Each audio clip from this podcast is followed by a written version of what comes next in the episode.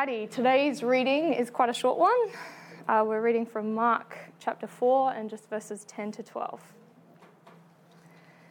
When Jesus was alone, those who were around him, along with the twelve, asked him about the parables.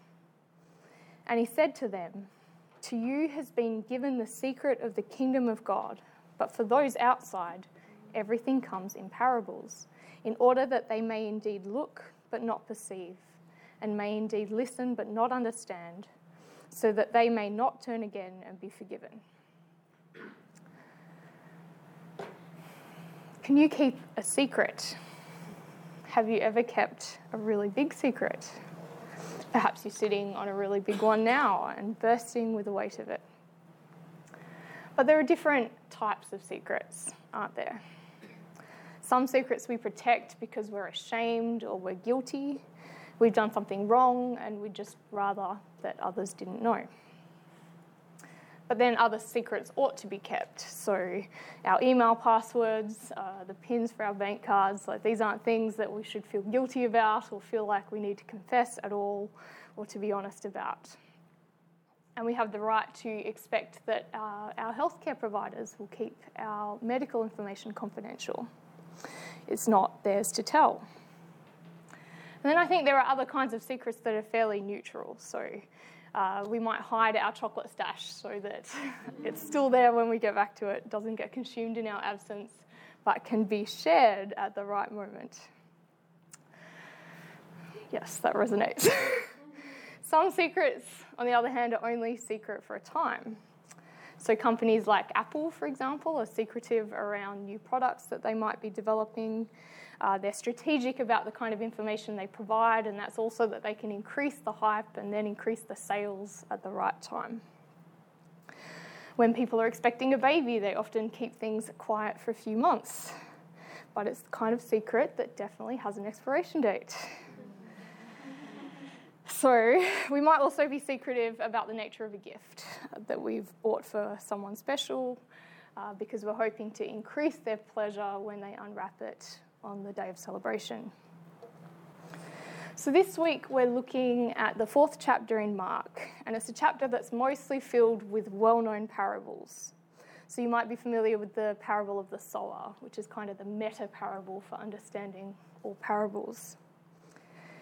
But instead of looking at the parables themselves, I've chosen just to focus on these few cryptic lines in between, because I think they're often pretty confusing.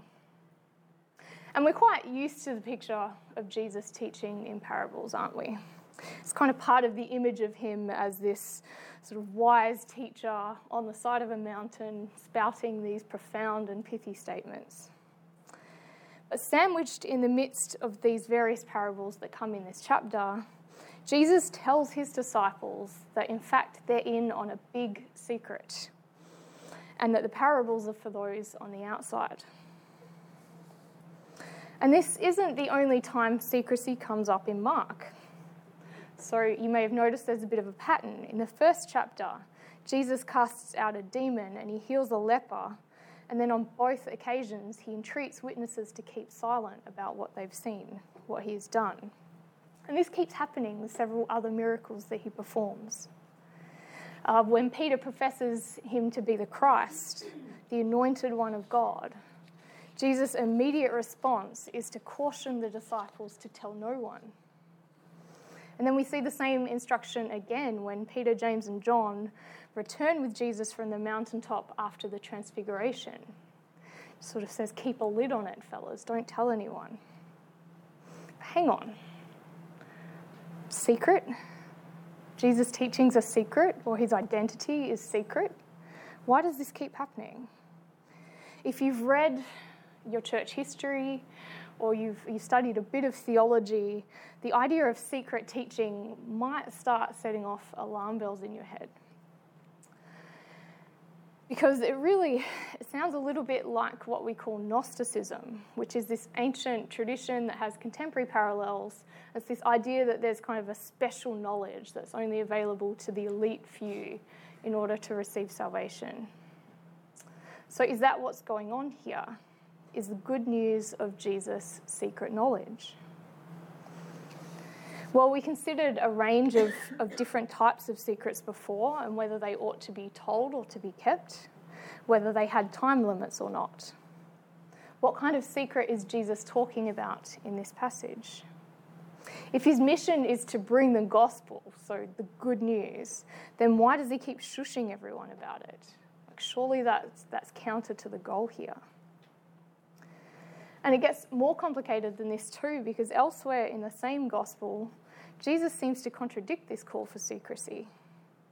So last week, Nigel talked us through when he healed the paralysed man. Uh, onlookers question the audacity of his claim to have forgiven the man's sins, and he rounds on them with this bold statement that hints heavily at his true identity. What is harder, he asks, to say your sins are forgiven or to tell this man to get up and walk? And then following a different exorcism, he encourages the formerly possessed one to share his news and his experience widely of being healed. But coming back to the idea of secrets. How do we usually go about keeping a secret? I mean, obviously we're not forthcoming with the sensitive information. We don't go around shouting about it. We don't draw attention to it. Uh, we don't draw attention, hopefully, some people do, but probably not a great idea, to the fact that we have a secret in the first place. We don't go around saying, I know something you don't know. That's just asking for trouble. But what do we do to prevent others from guessing anyway when they stray unknowingly close to the truth? What do we do?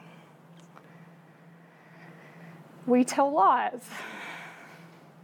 Companies leak false information to confound their competitors. And I can tell you there is advice column after advice column out there instructing newly expectant mums to pretend they're following detox diets, to explain all the food and drink aversions that they suddenly have, uh, to feign injury so they can throw their workout partner off the scent when morning sickness stops them getting to the gym, uh, to invent dental appointments to cover for those early checkups. Um, Yeah, it's endless. But usually keeping a secret means we eventually resort to some kind of lie. But here we see a very different approach when it comes to guarding the secret that is the kingdom of God. Because Jesus doesn't tell lies at any point throughout. Instead, he speaks in parables. So what is a parable? Well, at its most basic level, parable just means comparison. And that's what they usually are. So Jesus says, the kingdom of God is like this, or the kingdom of God is like that. And much of the time, he's drawing on natural processes that they'd be familiar with, uh, like the way a seed grows, or the way light radiates out from a lamp. So essentially, the clues are there all around them to understand how God works in subtle ways. And perhaps subtle is the point, because Jesus' emphasis on secrecy is often connected with miracles or displays of power. So maybe the reason he keeps telling people to remain silent is because he doesn't want to give the mistaken impression that the kingdom of God is established by force or power in the way that they might expect. So in a culture that was anticipating a political Messiah, someone who would come and overthrow their Roman oppressors, Jesus repeatedly diverts attention away from his miracles. They're performed out of compassion, not out of a desire to coerce belief or to establish authority. So is the idea of parables then to be deliberately difficult to understand so that some will miss the point? Are we maybe just splitting hairs here? Perhaps a parable really just amounts to a lie by omission, a clever avoidance of the truth. No, Jesus doesn't tell lies, he tells parables. And the goal of a parable is not so much to conceal the truth, but to present truth to the hearer in an unconventional way. And to think through that a bit more, let's dig into how parables work.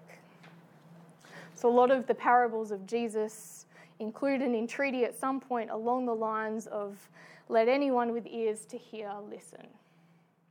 If people are paying attention, they will understand. even if the full significance takes a while to creep up on them.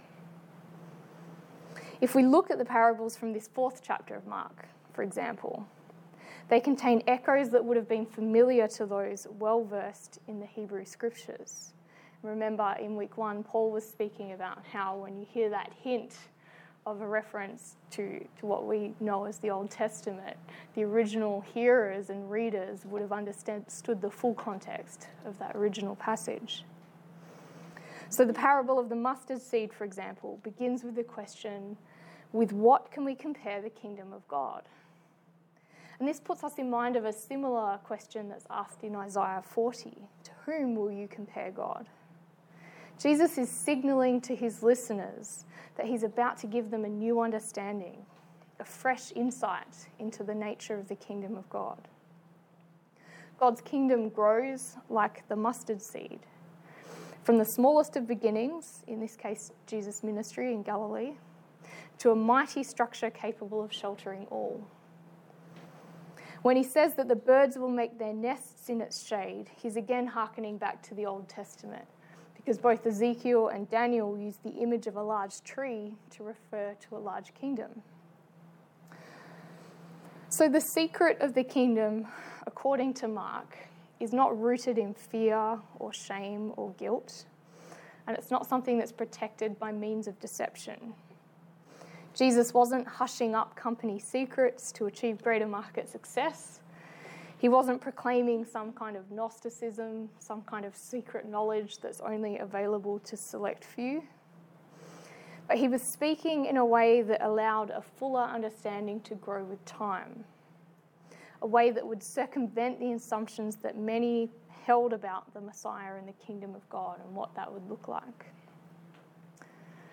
Why? Because the truth Jesus is revealing in this way is radical. It's subversive. It's a truth that's likely to get him into trouble if it's communicated badly, uh, if, if it's misunderstood before the appointed time. Because people need preparation to hear the good news properly. The kingdom of God is not a power play, nor a political weapon, but an entire reversal of the social order. So these parables make allusions to the day of the Lord, which was a time of God's judgment that many of the people of Israel were eagerly expecting.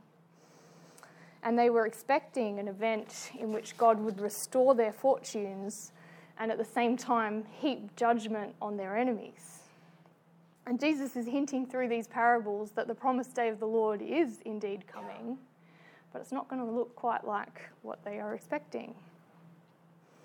It's an explosive message, so it requires careful communication, and therefore plain speaking was reserved for the disciples while they were in private. But in the reference to Isaiah that we have in these verses, the idea that they may look but not perceive, that they may listen but not understand, we shouldn't for a moment think that the kingdom of God is forever denied from those outside, because God desires for all people to know him. And this revelation does reach its fullness in the appropriate time. During his trial, for example, Jesus is unambiguous about his identity when answering questions from Pilate. And following his death and resurrection, the disciples are able to build the church very quickly on the basis of the greater understanding that they have now that his mission is essentially complete and that gospel mass- message is understood more fully. So I've been speaking about how the understanding of Jesus' true significance was imparted gradually over time to those that he lived among and encountered.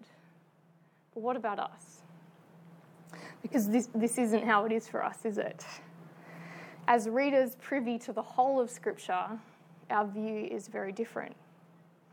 Because Mark tells us in the opening sentence of the book who Jesus is. We know this from the very beginning. But even with that knowledge, parables do their work on us too. Their true meaning can sneak up, it can take us by surprise. We can read commentaries that explain their meaning to us. We can break them down bit by bit, but often that, that's not enough on its own. By addressing his original audience in parables and preserving these in Scripture for subsequent reading, the Word of God is communicating with our whole selves as creatures endowed not only with intellects but also with imaginations. So what can we take from this? What does it mean for us?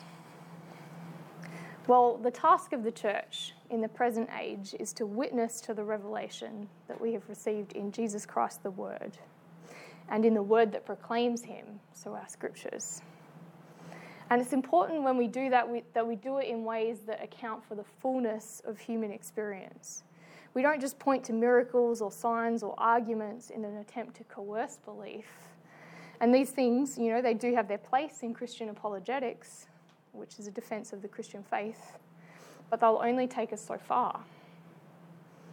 Because if we take our cues from Jesus, we see that communicating the truth of the gospel appeals to the to the imagination as well.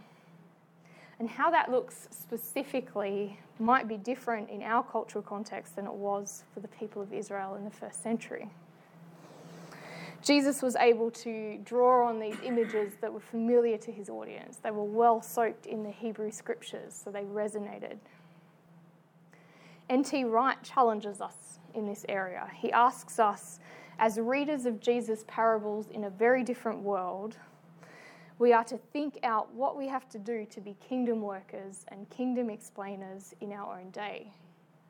And he uses another analogy drawing on, on music, asking how can we strike fresh chords so that people will be teased into picking up the notes and perhaps even joining in the song. So the good news of the gospel has never been secret, but has always been available to those who have the ears to listen. And those of us whose lives have already been transformed by this good news are compelled to make sure that these opportunities to hear continue.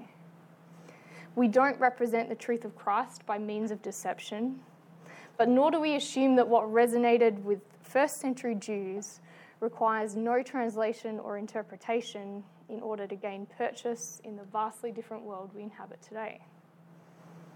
But we can trust that God is working in people's hearts, even as we wrestle with fresh ways to express these timeless truths about the kingdom of God.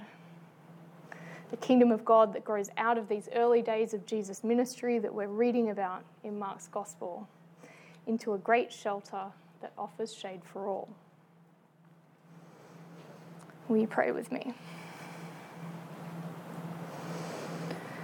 Gracious God, we thank you for the gift of your word, for creating us in your image as beings who come to understand by thinking, by feeling, by imagining.